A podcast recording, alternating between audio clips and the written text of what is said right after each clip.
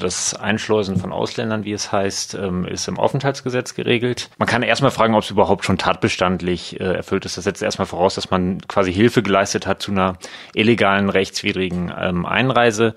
Und da muss man halt sagen, dass die Flüchtlinge in der Regel selbst schon gerechtfertigt sind. Einerseits ähm, durch Notstandslage, andererseits aber auch durch die Genfer Flüchtlingskonvention und durch das Asylrecht. Darüber hinaus sehen wir aber auch die sogenannten Schleuser als gerechtfertigt an. Das ergibt sich aus Paragraph 34 Strafgesetzbuch. Das ist der Recht rechtfertigende Notstand und ähm, der sagt im Wesentlichen, dass wenn man eine Gefahr für Leib und Leben von einer anderen Person abwenden muss, dann sind halt solche Straftatbestände halt gerechtfertigt und man wird nicht bestraft. Ich zitiere da mal aus euren Zitate dieses Gesetzes. Dies gilt jedoch nur, soweit die Tat ein angemessenes Mittel ist, die Gefahr abzuwenden. Überschätzt ihr in eurer Erwartung eines Freispruchs nicht die Menschenfreundlichkeit deutscher Gesetze? Schließlich ist es ja erstmal verboten, staatliche Dokumente zu stehlen und zu fälschen. Und ob diese Tat dann tatsächlich ein angemessenes Mittel ist, bleibt doch Abwägungssache, oder?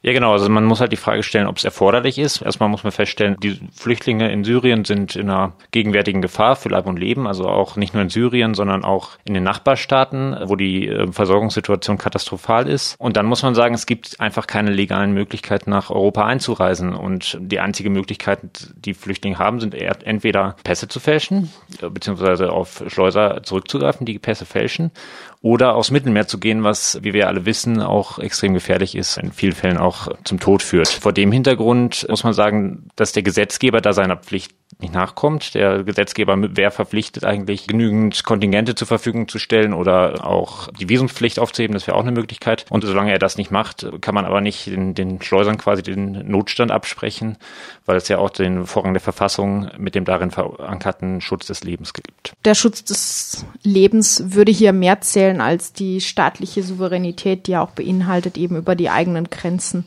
und deren Überschreitungen zu verfügen. Ja, genau. Also das ist auch noch das, das letzte quasi Kriterium ist dann noch, dass die geschützten Interesse den beeinträchtigten Interessen überwiegen oder wesentlich überwiegen, wie das Gesetz sagt.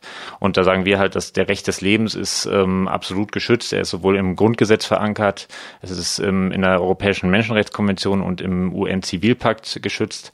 Und demgegenüber, ähm, wenn man überhaupt jetzt die staatliche Migrationskontrolle als äh, schützenswertes Rechtsgut anerkennt, wäre auf jeden Fall der Schutz des Lebens ein wesentlich wichtigeres Rechtsgut. Also es gab auch schon 92 die Auffassung, dass diese Pflicht von Flugunternehmen, die Ausweise zu kontrollieren, mit dem Asylrecht nicht vereinbar ist, weil es quasi, bevor jemand das äh, Land erreicht, bereits eine Hürde aufbaut und äh, so eigentlich das Asylrecht oder die Wahrnehmung des Grundrechts auf Asyl verunmöglicht. Diese Auffassung gab es, die hat sogar das Bundesverwaltungsgericht damals vertreten, wurde dann leider vom Bundesverfassungsgericht anders gesehen und heutzutage sagt halt die herrschende Meinung in der, in der Rechtsprechung und auch in den Rechtswissenschaften, dass halt solche Einschränkungen, bevor jemand das Territorium betritt, zulässig sind. Wenn jemand an der Grenze allerdings ist oder im nicht hoheitlichen Gewässer, dann muss er natürlich aufgenommen werden. Das passiert halt auch auch momentan nicht. Ne? Also wie man an der griechischen Grenze insbesondere sieht, gibt es Berichte von völkerrechtswidrigen Zurückweisungen, sowohl am Meer, aber auch an der Landgrenze. Also eine Rechtsauffassung, die bisher die Menschenrechte gerade von Flüchtlingen noch nicht ausreichend respektiert.